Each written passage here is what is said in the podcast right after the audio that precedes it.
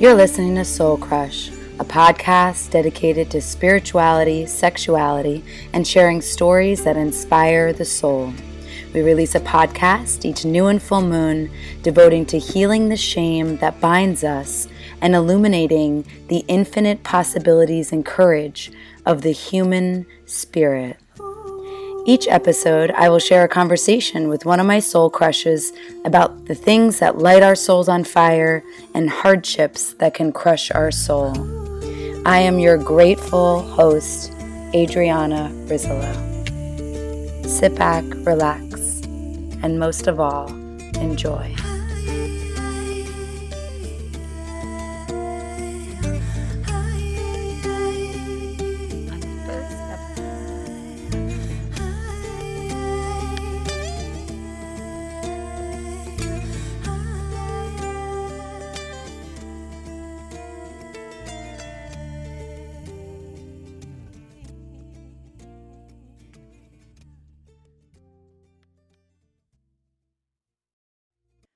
Back to Soul Crush. Today I'm going to share a little bit with you about this really wild thing going on in the universe right now and in esoteric astrology, which I am not an expert but a student of and just an explorer inside of. And if you listen to episode one with Heidi Rose Robbins, she is she's my esoteric astrologer, so I don't have to be, but I still love learning about it. So, right now, and since about last October, November, up until this November, the planet Jupiter is in and has been in the house of Scorpio. I'm going to talk a little bit about what that means. And why I'm sharing it is because I feel very connected to supporting people through, you know, deeper transitions and more challenging moments in their lives. And that's part of my work, even with my school, that's called The Power of Love.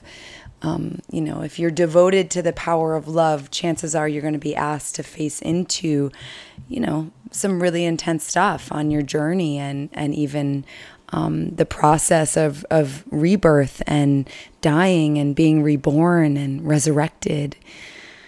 And then on top of that, on the inner spiritual journey, there's, you know, all these outer life circumstances that I know we are all facing into and feeling the effects of. So hopefully, this podcast today will help offer you some solace, a place of refuge for any of your own suffering and discomfort right now to feel supported and loved.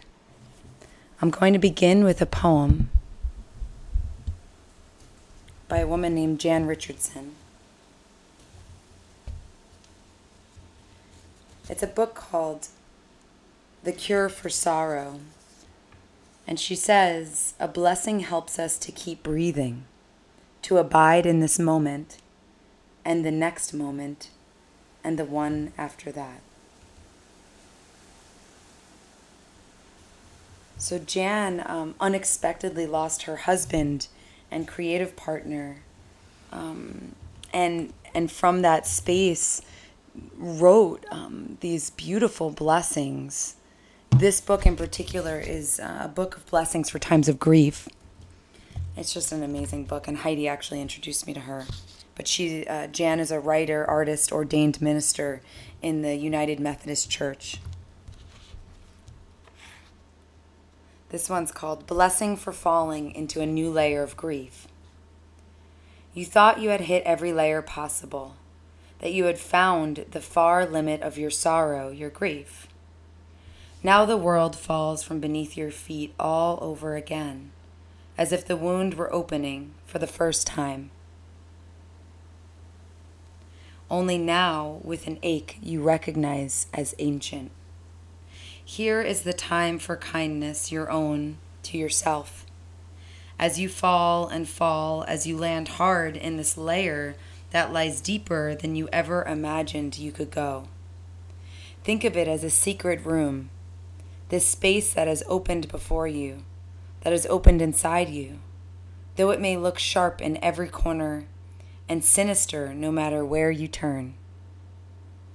Think of it as a hidden chamber in your heart where you can stay as long as you need, where you will find provision you never wanted, but on which your life will now depend. I want to tell you there is treasure even here, that the sharp lines that so match your scars will lead to solace, that this page that feels so foreign will become for you a shelter. So let yourself fall.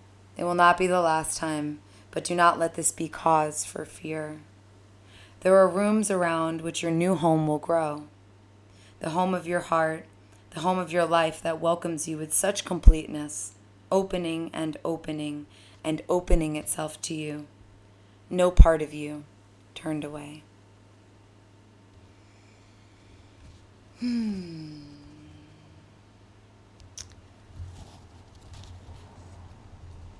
So, the energy of um, Jupiter and Scorpio isn't necessarily about grief, but my experience of letting go and my experiencing of exploring the depths and, and, and consciously delving into the depths of our, our unconscious, the depths of our suffering, um, is a path of really acknowledging grief and acknowledging, you know, not only that many of us as humans are afraid of the unknown, but we're really afraid of letting go of what we know. And how much deep compassion and tenderness it really takes to navigate letting go and to navigate swimming in in the depths of our own shadows and darkness and emerging you know more true and more authentic having gone through the experiences that we go through and there's no jumping ahead to that. And I even hesitate saying it because saying it is kind of, I don't know, does it an injustice in a certain way as well when we're inside it. But in my experience of grief and of letting go and of, you know, this energy of Scorpio that is, in my experience, very powerful um, and very potent because it's true. It's like this deep, hunger for truth, this like never, never satiated hunger for truth. I'll read with you a little blurb about Jupiter and Scorpio by Heidi, the said Heidi Rose Robbins. This is a year of profound healing. Many of us are finally sharing secrets and private parts of ourselves we've held close for years. We are giving voice to our own flavor of anger or sadness or shame. We are lifting fear into the light of day where it can become love. We are becoming tenacious and powerful in our healing. We are not giving up until the light wins and love wins.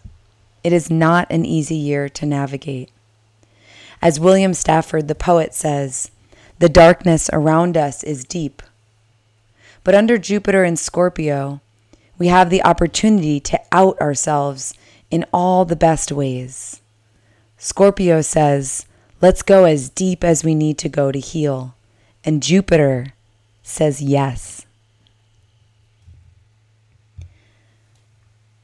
Jupiter is this planet uh, of expansion, of, you know, you can imagine the word yes in all caps? And then, like Heidi shares, you know, Jupiter says, let's go as deep as we need to go to heal. So, in that, you know, I know many people that are in my life have been facing all types of um, grief around letting go of relationships and letting go of identities that you know some of us have been holding on to our entire lives or even our entire waking or conscious lives that are even those are being asked to really be investigated and to and to go deep into. And any of the crevices and any of the uh, I think the the ways that we've um, used to help us to help soothe us potentially on the outside have really been asked to you know, for us to take a peek at, at least, and see how potentially um, those things are not offering us the growth and the love and the lives that we really want to be living. So, I want to share just three things. This will be a shorter podcast today. My podcasts tend to run a little bit over an hour long because I have been meeting with some such amazing it's been so great and i'm so grateful for all of you that have been tuning in and sending feedback and please send me more and you know rate us on itunes and just send me any any feedback. But everybody i've interviewed so far it's just been such a delight to to meet with my teachers and how much grace i feel. Um, you know my friend keely said these are your teachers, you know, what grace. And I really felt that. I just felt, I feel so lucky to, to know so many wise beings in this life and um, to learn from them and, and you listening, um, you know, being one of them. If we've even ever shared any conversation, um, you know, I try to listen as much as I can um, for the wisdom in the things that we all share. So, the three things that I have a lot of things I want to share about, you know,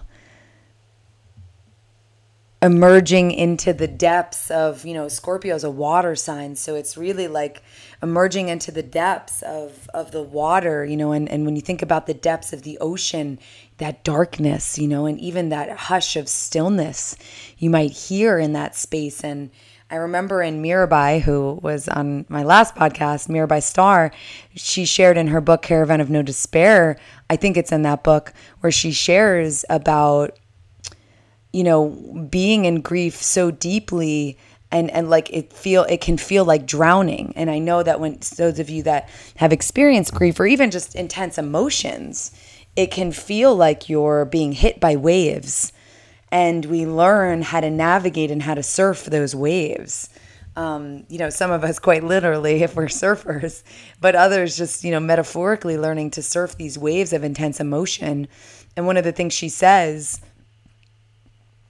is that, you know, at some point when the waves, you know, were just so, so constant in her experience, at some point she had to learn how to breathe underwater and to me, the feeling of that is so powerful, so potent. Learning to breathe underwater, you know? Not to just be looking always for the relief, although, you know, relief comes and we find the relief in the ways that we learn how to then share our voices bit by bit from these experiences, as well as offer our services to others. Um, and and and come into the generosity of fullness you know that we're in when we're drowning. Um, we actually are, are quite full at the same time even though it can be really painful. One of the things that comes up for a lot of people when we're in these states of you know wrestling inside of darkness and, and really navigating these more challenging aspects of life um, are a lot of you know, ideas and self sabotaging thoughts or just this inner uh, self aggression and, and self judgment that can come up.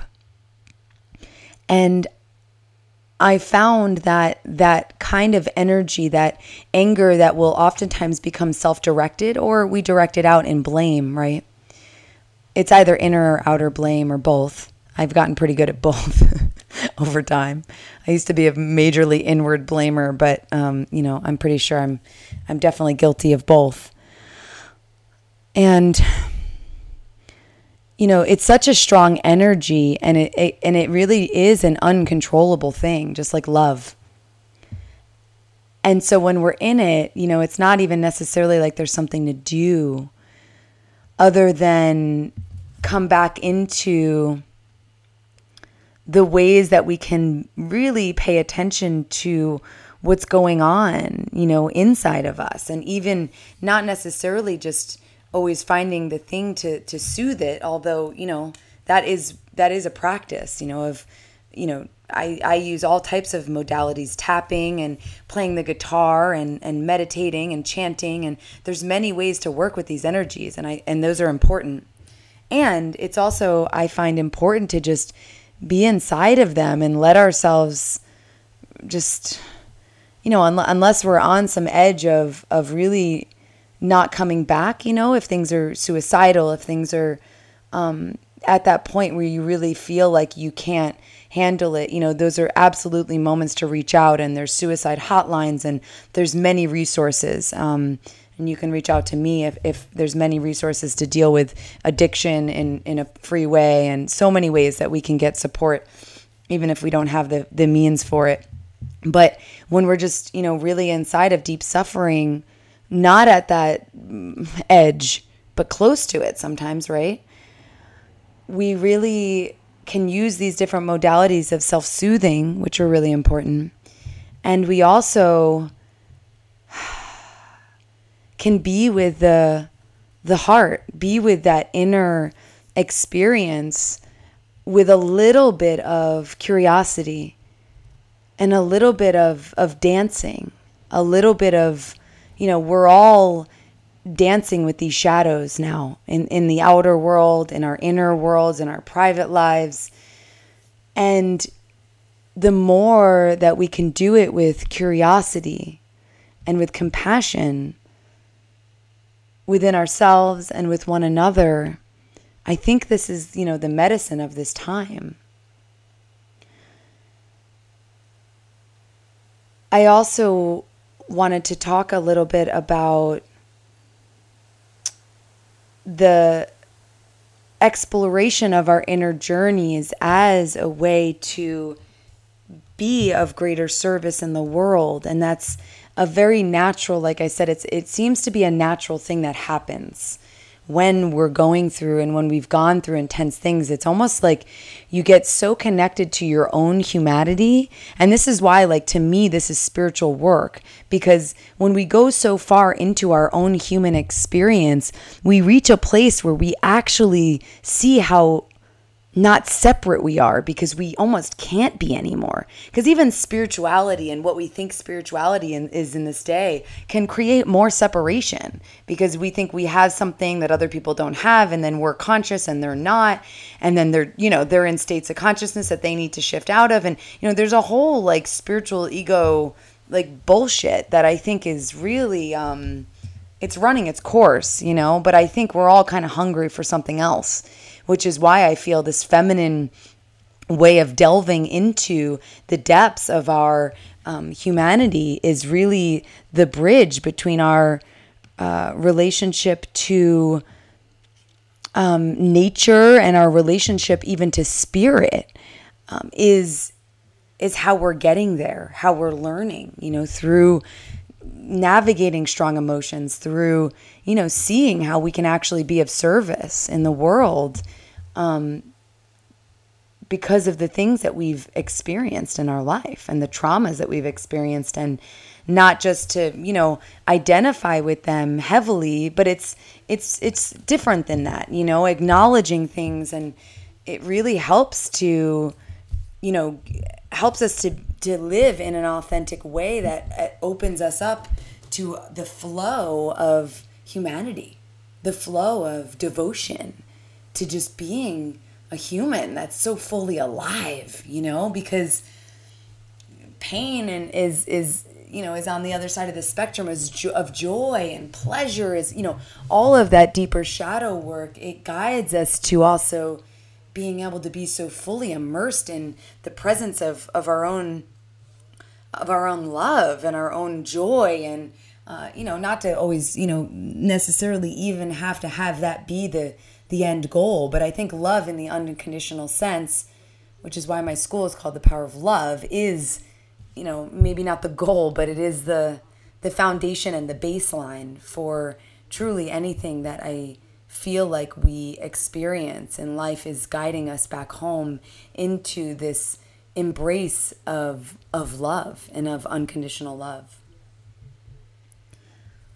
A dear friend of mine um, a teacher, an old teacher of mine from New York, recently has been going through um, uh, healing from cancer, from breast cancer.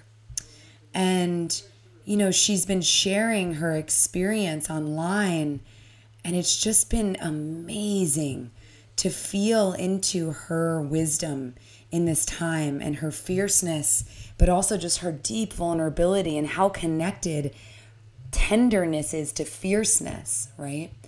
And it's so palpable in her experience right now of healing and her journey of, you know, now going through chemo. And I'm going to read you something that she wrote because it's so on point, I feel like, to this, this topic that I'm sharing today.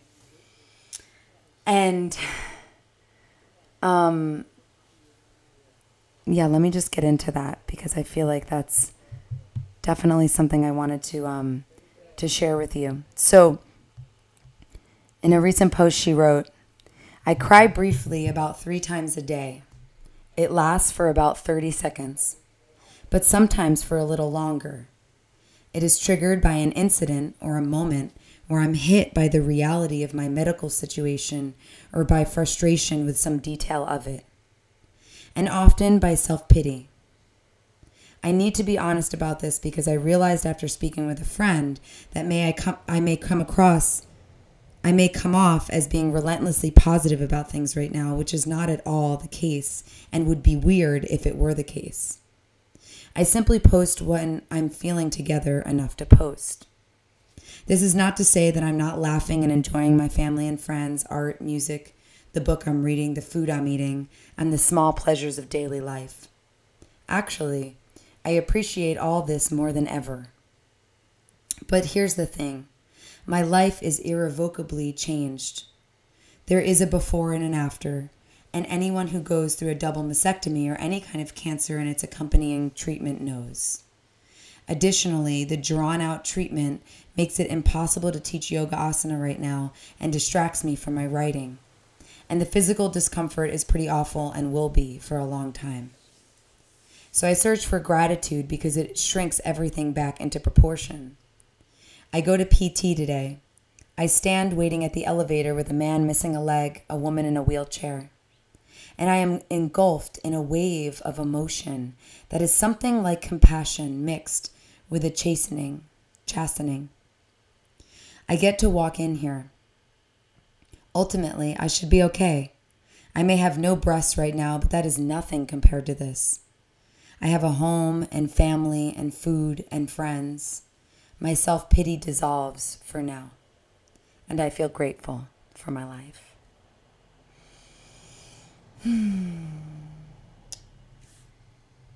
She's such a beautiful woman, and you know, to have been receiving her blessings and her experiences has been nothing short of um, awakening and and enlightening too. You know, even in that short post she's so, you know, nonchalantly, eh, you know, goes through such a deep human experience of, you know, from self pity back to the gratitude, right? To the aliveness that these kinds of experiences, not that I know what that her experience is like, but the kinds of things that shake us to our core like that bring us to. Uh, the gratitude for you know the food that we eat and uh, the subtleties in, in our experience that emerge from um, the depths of sorrow that we also go into. I was sharing on Instagram earlier um, a little bit about this and you know how oftentimes on the path and I know for me on the path of sobriety and, and recovery I didn't just hit one bottom.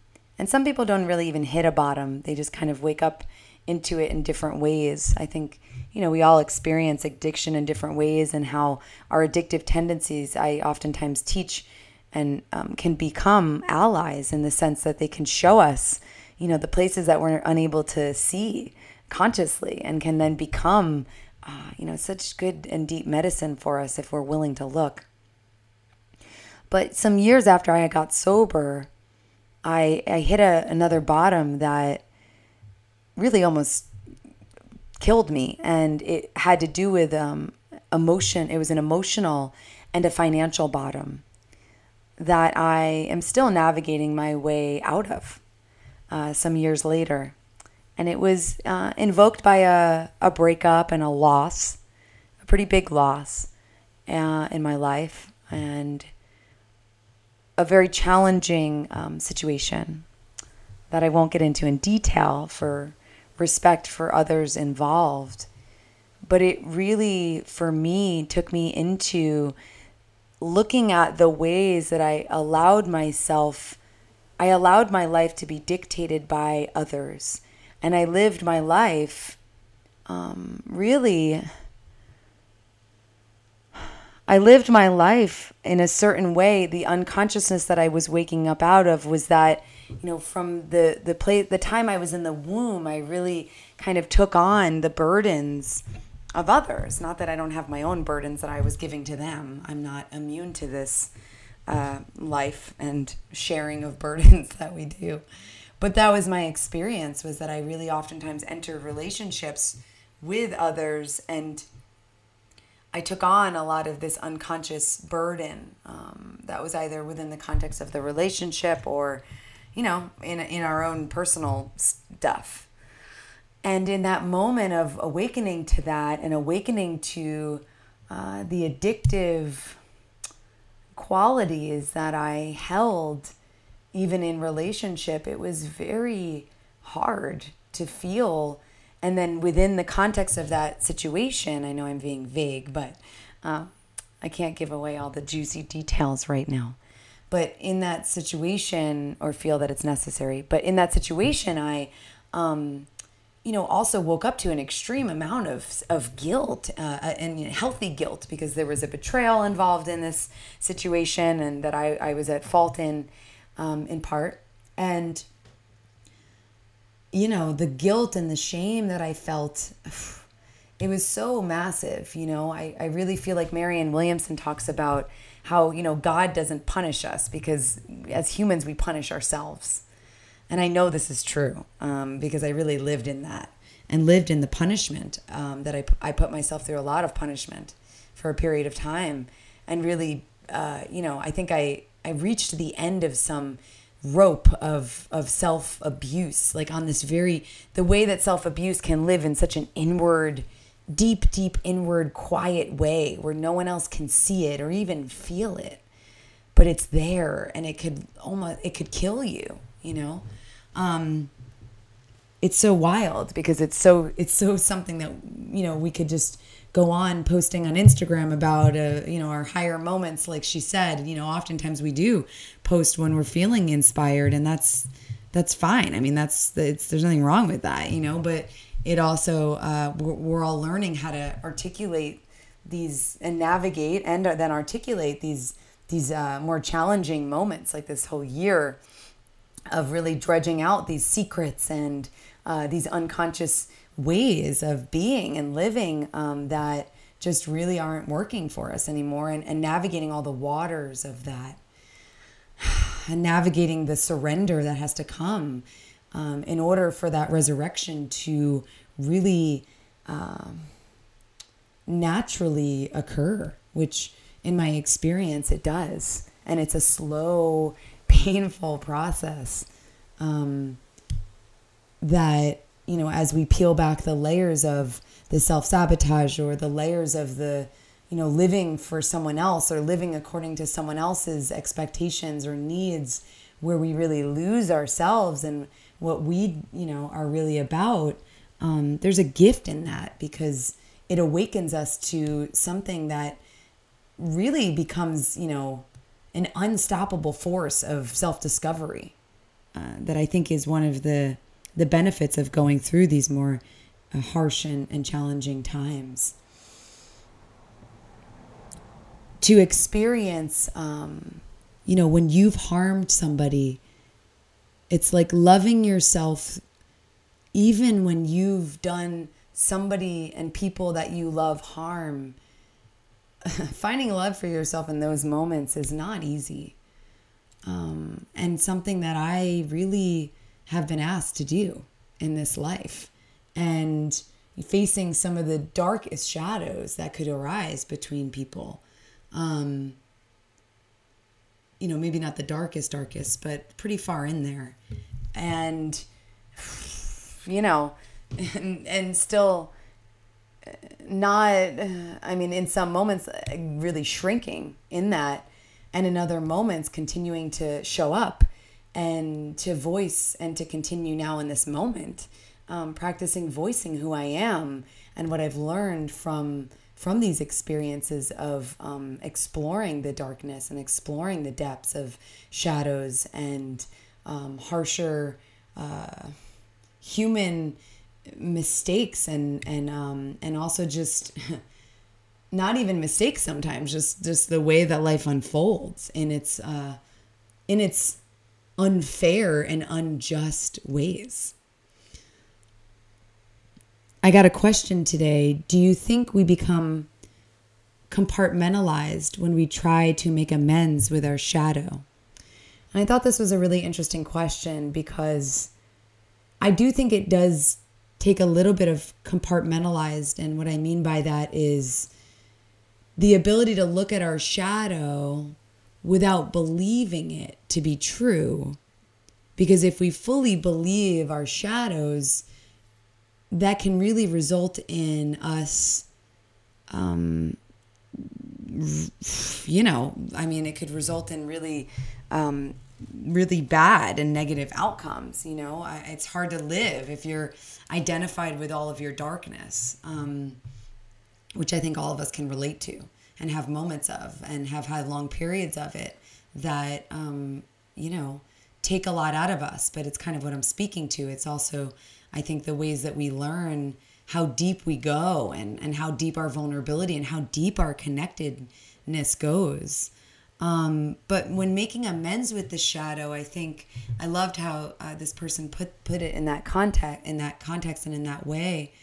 And I don't really ever think about it like that, but it is a little bit like that on the path of really looking at these things inside of us, looking at you know even the stigmas in our society around lying and betraying and addiction, and uh, the door in my.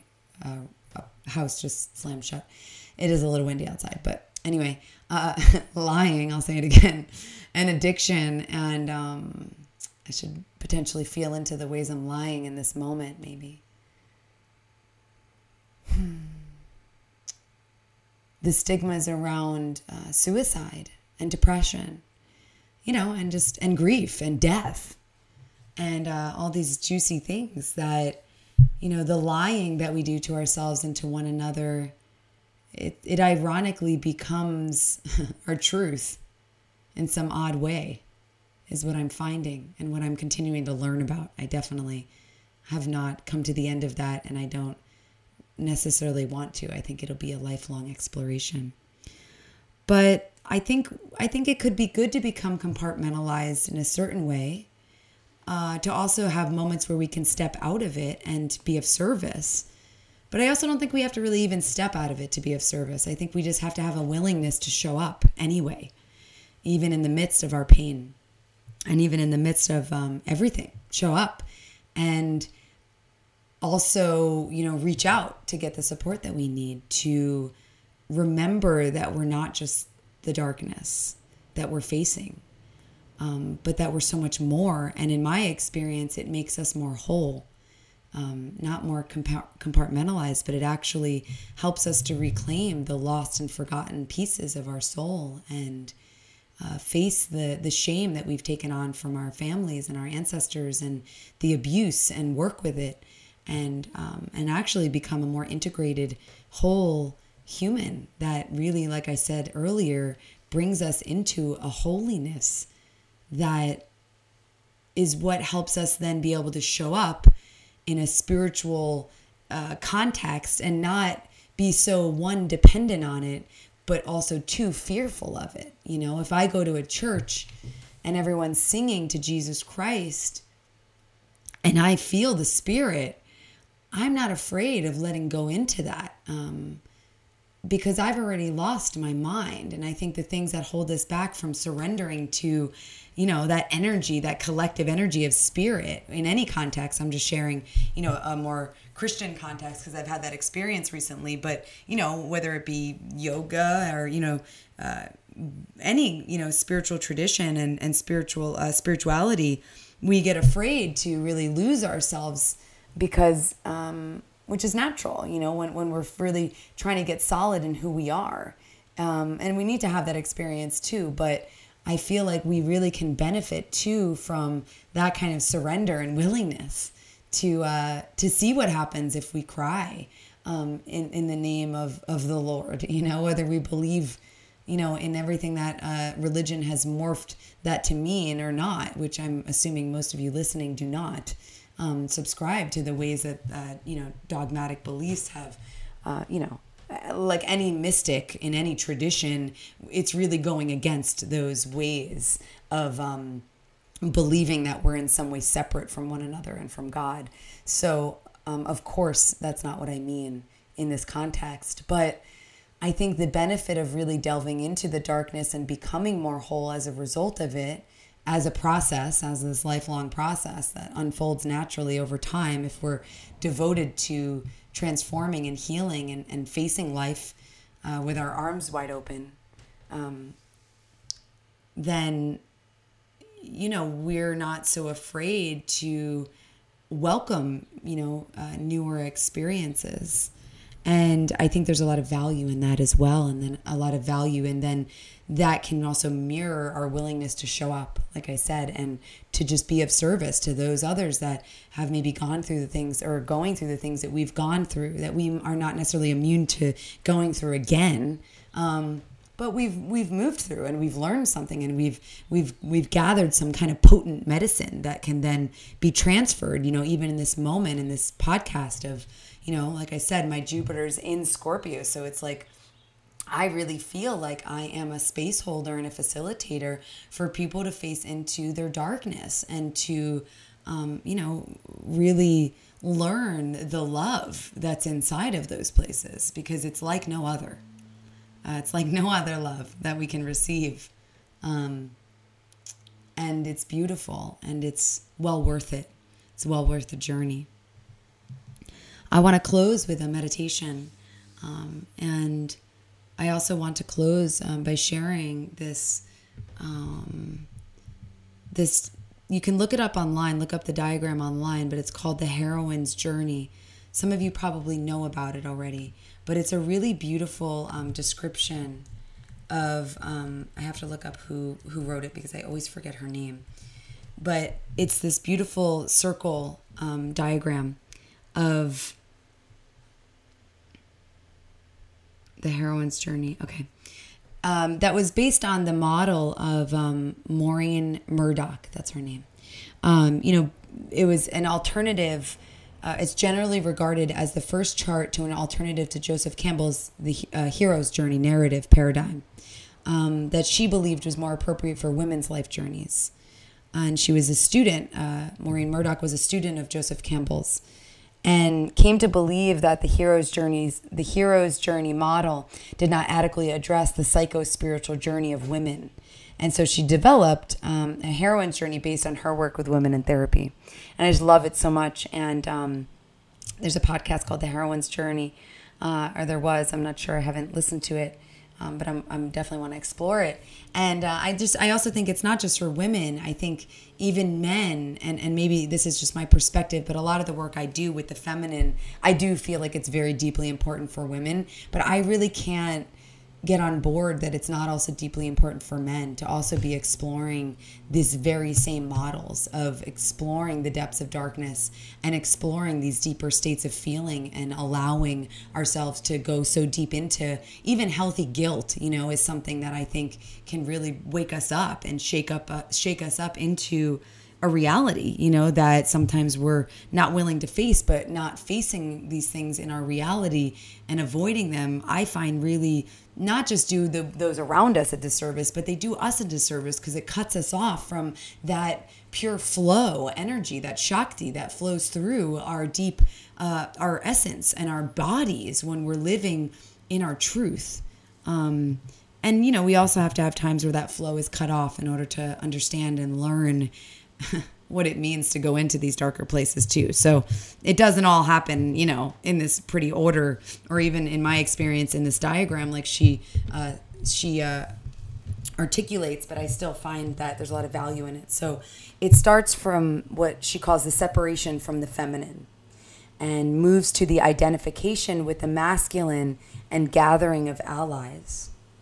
It then moves to the road of trials uh, the meeting of the ogres and dragons. So, you know, this the road of trials, and when we start to really, you it can feel like a battle. You know, uh, in in the in the yoga tradition, there's the, the the Bhagavad Gita and this whole journey. I'll get into that in another podcast because I teach about that too. Just this whole journey of um, Arjuna, this warrior, and uh, this beautiful long, uh, poetic uh, journey of um, facing into, uh, you know, battle and the, the battles that we face on the path. But the spiritual path to me just means our, our lives because I think if if you're listening to this podcast, I'm assuming your sadhana or your spiritual practice is also just whatever you're facing in your own life right now, because that's going to have the most effect on you and those around you and, and in the world, I believe.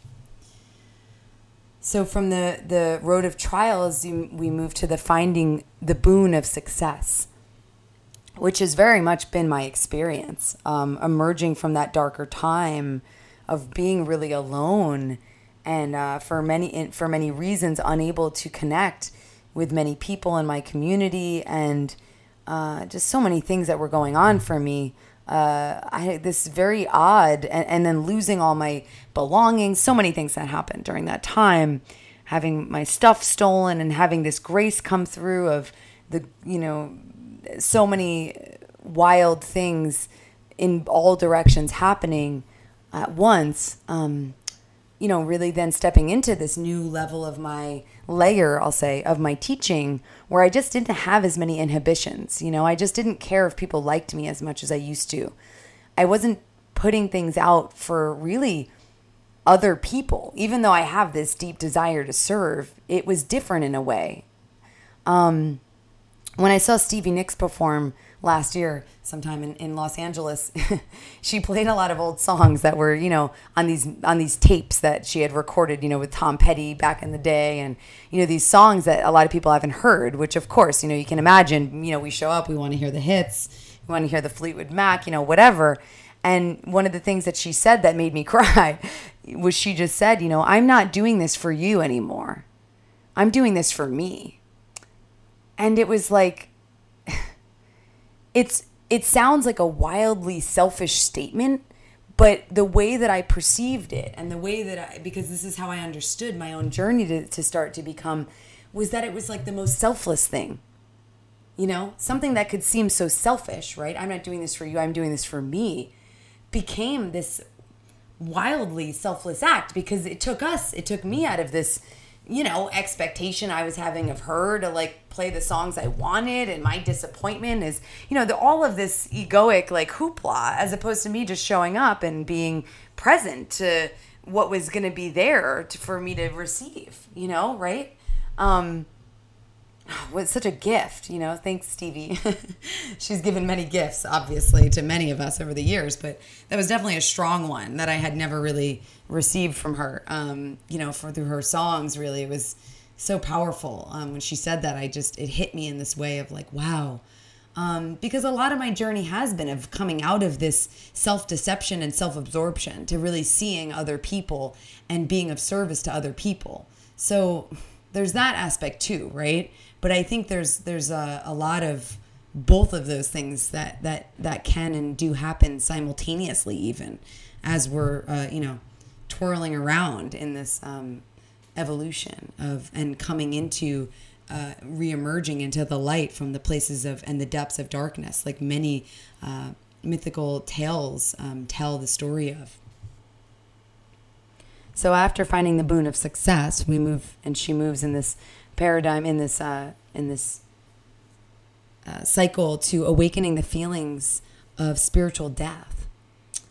And, you know, I mean, death, spiritual death, as we know, such a huge part of it. And really, I feel like this Jupiter and Scorpio really is, uh, you know, Heidi said, I think on the podcast I did with her, the first episode, she said, you know, it's no longer a time where we can put on a brave face, you know, and my experience and in my teaching, what I'm really holding space for us and, and continuing to do in my own on my own journey is to you know take off these masks that we wear so we can actually get down to what's underneath the anger you know what's underneath where is the hurt and what wants to be heard inside the hurt and how willing are we to really hear the the hurt that's that's underneath the things that we do and say. And i think there's so much power in there um, and so much power in this spiritual death that we can go through and so much connection to the natural world in my experience that happens through the spiritual death.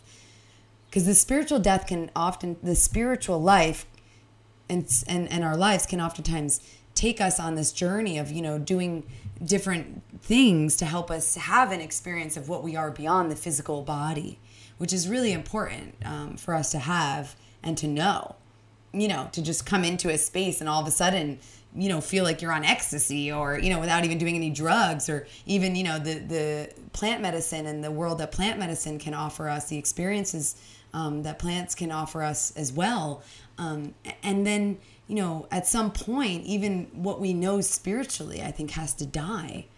And it did for me uh, for a period of time. And some of it came back because it was just true to my path and my dharma you know like being in India for me. It's like going there and being such, you know, a woman from New Jersey that grew up, you know, a lesser extreme version of the Sopranos, as far as I could tell, but you know, uh, very similar in, in, some other ways, oddly, oddly similar. Um, you know, and being there and feeling like I was coming home in in the place in in a foreign place with, you know, Hindu and, and Muslim cultures and uh, the the the mystery the mystery of this. Uh, place uh, and everything about it that made me actually feel like I was returning somewhere, you know, blew my mind in a way that, you know, I'll never be the same, thank God, again from. But even all my attachments to what it meant to be spiritual or connected to spirit, and even all my teachers and all of that at some point had to die uh, in order for me to keep growing. And so that we all have our own experience of the spiritual death and what that looks like for us. From there, she moves to the initiation and descent to the goddess, and then to the urgent yearning to reconnect with the feminine, which I feel like I've been finding through this connection to nature. And in that time of really letting go of everything I thought I knew, or really it just being pulled out of my, pulled out from underneath me. Um, not not because of my own partially because of my own doing. You know, I'm not taking away responsibility for anything because I, I had a lot to do with it. Um, but I really connected to nature, to the ocean, to the uh, to the forest, to the trees, to the wind, and now uh, the rivers are really calling me, and this uh, wisdom that are in the in the in the you know the healing waters of this earth are really um, a way that I'm I'm reconnecting and finding a reconnection to the feminine in all of her forms, you know, from fire to the flow, you know, to the fire of Durgas and Kali's, uh, you know, transmutation and, and death to the flow of Sarasvati that I'm, I'm, I'm learning now. And and really this oceanic experience that I had of of Lakshmi, the goddess Lakshmi, and in that in between Kali to now, where I'm feeling the Sarasvati presence of wisdom in in sharing a voice of poetry, of music, of writing, and the, that flow. Um, and obviously, like I said, it's not like one after the other, but it actually has been my experience a little bit in that center place of the sustaining energy of Lakshmi. I found floating in the ocean for you know, hours sometimes and almost scaring myself and being like, you know, coming into a state of like, oh my gosh, I hope I'm not like floated out to sea. And, you know, I try to be much more careful with that now. But at that moment, I really just was so, you know, in a place of such deep despair. It was, you know, feeling the held, the way the ocean held me. Uh, I feel like I contribute to how, what part of what saved my life uh, during that time. So, you know all these ways of reconnecting and for me they really also have been very much nature connected to these uh, mystical uh, goddesses in the Hindu tradition and, and in the um, in the tantric tradition and even uh, Lalita and some of these other goddesses that I've learned about over over these years and have been exploring, they really came to me, and then I learned about them um, as a result. Um, the fire of of Kali, and, and and I feel like I contribute a lot of my sobriety to prayers to the fire and prayers to this intense power that actually led to you know and had and continues to lead to a, a deep reverence and respect uh, for the fire that we all hold and the damage that it can do, but also the the beauty and the uh, tenderness that can emerge as well. I know I'm repeating myself a lot, but I just I know I can't hear these things enough. So um, I feel like all these different ways that we experience them are, are just so beautifully intertwined. Um, so I want to share that. So the last few um, of these are healing the mother daughter split, which is an interesting dynamic to explore, definitely on another podcast. But I could say a lot about that. To healing the wounded masculine, which I absolutely just in these past few months have been deeply delving into um, my own wounding around the masculine in relationship to my father, in relationship to God and the way that the masculine actually lives in me and coming into a whole new phase of uh, reclaiming my masculine. Um, and then the last one is the integration of the masculine and the feminine. You know, and these are words that mean many different things to many different people, but to me, they have a personal relationship um, to things that I've experienced because I find that, you know, anything that we come across that resonates deeply with us, you know, in any of any of this stuff, you know. I mean, I have so many teachers that and oftentimes they say contradict like contradicting things. And I'm like, yes. And then I'm like, yeah, you know, like I can feel all of it. And so, you know, ultimately it really does come down to, you know, we might resonate with something, but the way that it lives in you and your experience of all of this. It really is. And I think why we're really being asked to look at our humanness in such a deep way right now is because, you know, that really is where the wisdom is held, even though it's, you know, held in this larger container that we are choosing to walk these paths as souls, you know, as beings that um, are, are also uh, infinite and, and, and the flow and the, uh, the generosity um, that comes from going through these hard experiences is I think that's the main thing that comes out of it for me is the generosity as well as courage, right? Um, but courage is so uh, it's just so it's such a thing that it's happening when it's happening and it's it's not something I could necessarily conjure up, you know. I think conjuring up compassion and curiosity leads to courage uh, leads us to our courage. But courage feels like a very solid thing to me. Uh, in a, in in a way but the, yeah this this generosity and I, that's where I really wanted to end um, end this this episode with uh, just inviting and welcoming the generosity that that wants to flow through us as a result of the things and the burdens that you're carrying in this moment um, and everything that you're being asked to hold which may be a lot which may feel like more than you can you can hold um, and you may need to reach out for some support for that. So i'll close with a poem a rumi poem says i was dead then alive weeping then laughing the power of love came into me and I became fierce like a lion, then tender like the evening star. He said, You're not mad enough. You don't belong in this house. I went wild and had to be tied up. He said, Still not wild enough to stay with us. I broke through another layer into joyfulness. He said, It's not enough. I died. It's my favorite one of my favorite poems and where the, the name for my, my, my school came from. Um, so I want to close with a short little meditation just to ground everything that came up for you during this time and really just offer a, a moment of support for anything that came up. And before I do that, I just want to share that in a couple weeks I'll be uh, on July 26th, I believe, a Saturday, the full moon.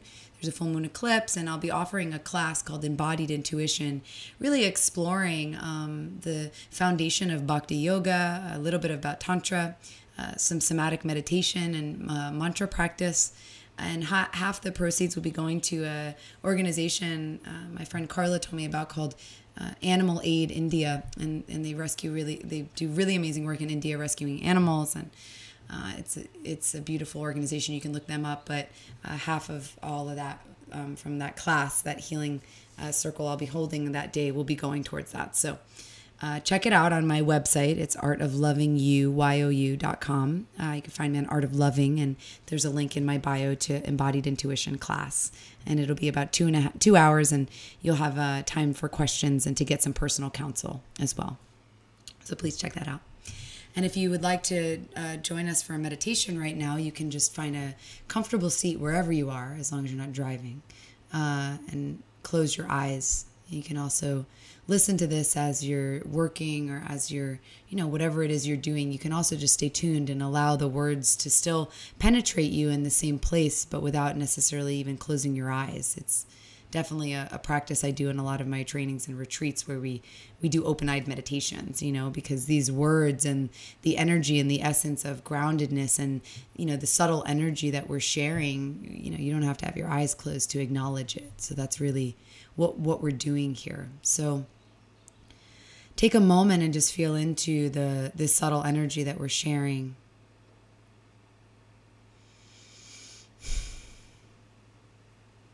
If you are sitting, let yourself feel your seat on the ground. If you have your feet on the ground, feel your feet on the earth. And just welcoming anything in this moment that you're going through or that people close to you are going through, and just almost as like opening up like these big big mama arms to almost like energetically hold it. So it's not just you that's holding you. There really is this this deeper presence of, of collectiveness and collective energy that we're sharing in this moment to help you feel held right? It's this process of the small self surrendering to the higher self. And this higher self is this this unconditionally loving uh, mother this great being of earth that we we walk upon and that we eat from and everything in nature that is just these constant reminders and even all the nature in, in the relationships that we have and um, bring us into this reminder can bring us into this reminder that we are already whole you know that there's nothing actually to be seeking that we are we are in this moment in any way, shape, or form, or anything on the deepest layer, that we're already whole, that we're already good.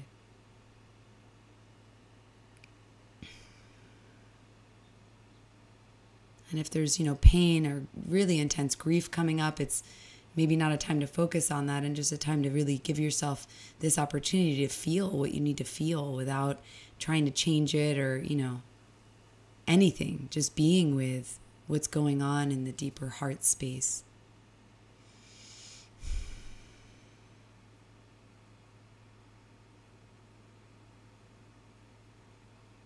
Let your body get a little softer. Relax the space in between your eyebrows. Relax your jaw.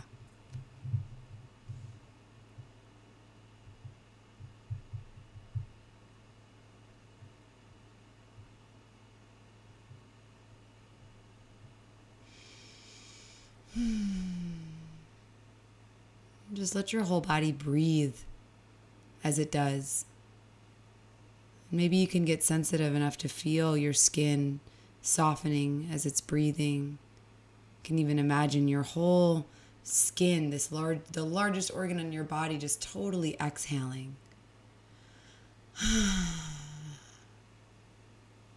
Opening to receive whatever feeling wants to arise, whatever deeper layer of joy or pleasure or pain is there to be acknowledged, to allow that in, to welcome it.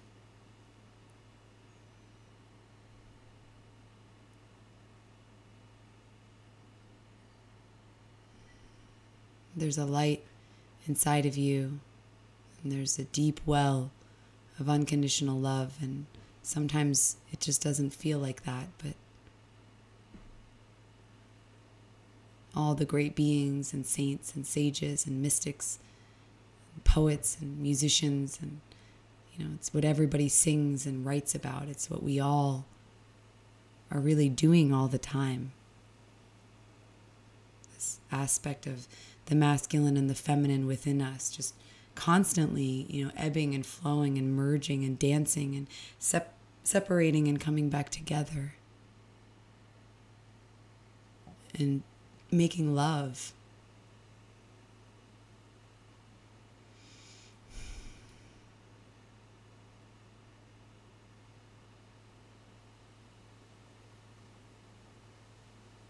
And you can start to just let your body move a little bit if you're seated and your eyes are closed and let your eyes open. If you can find something natural in the room, even if it's the sunlight pouring through a window, just let yourself receive something from the natural world as a gift and offer your gratitude back to the way that nature lives in you as you and the ways that we can, you know, really connect to nature through you know the depths of our embodiment and the depths of our sorrows and sadness and uh, and and the depths of our joy and and living and in, in um, enjoyment of of this life and of how precious how precious it really is. Thank you for joining me for this special little teaching healing portal uh, episode. And I hope that you received something that was of use. And please let me know if you have any feedback and find us on iTunes and share with your friends so um, I can continue to really put this work um, and, and what I feel like this just really deep uh, permission to be who we are and to be continuing to face the shame and all the things in us that are uh, afraid to be who we are um, out in the world because I think this is how we can really help create change. So thank you so much for all the work that you've done in your life and on your path up until now. I'm I'm deeply grateful for that and for the grace that um, is holding you and is holding me and is holding all of us in, in this moment.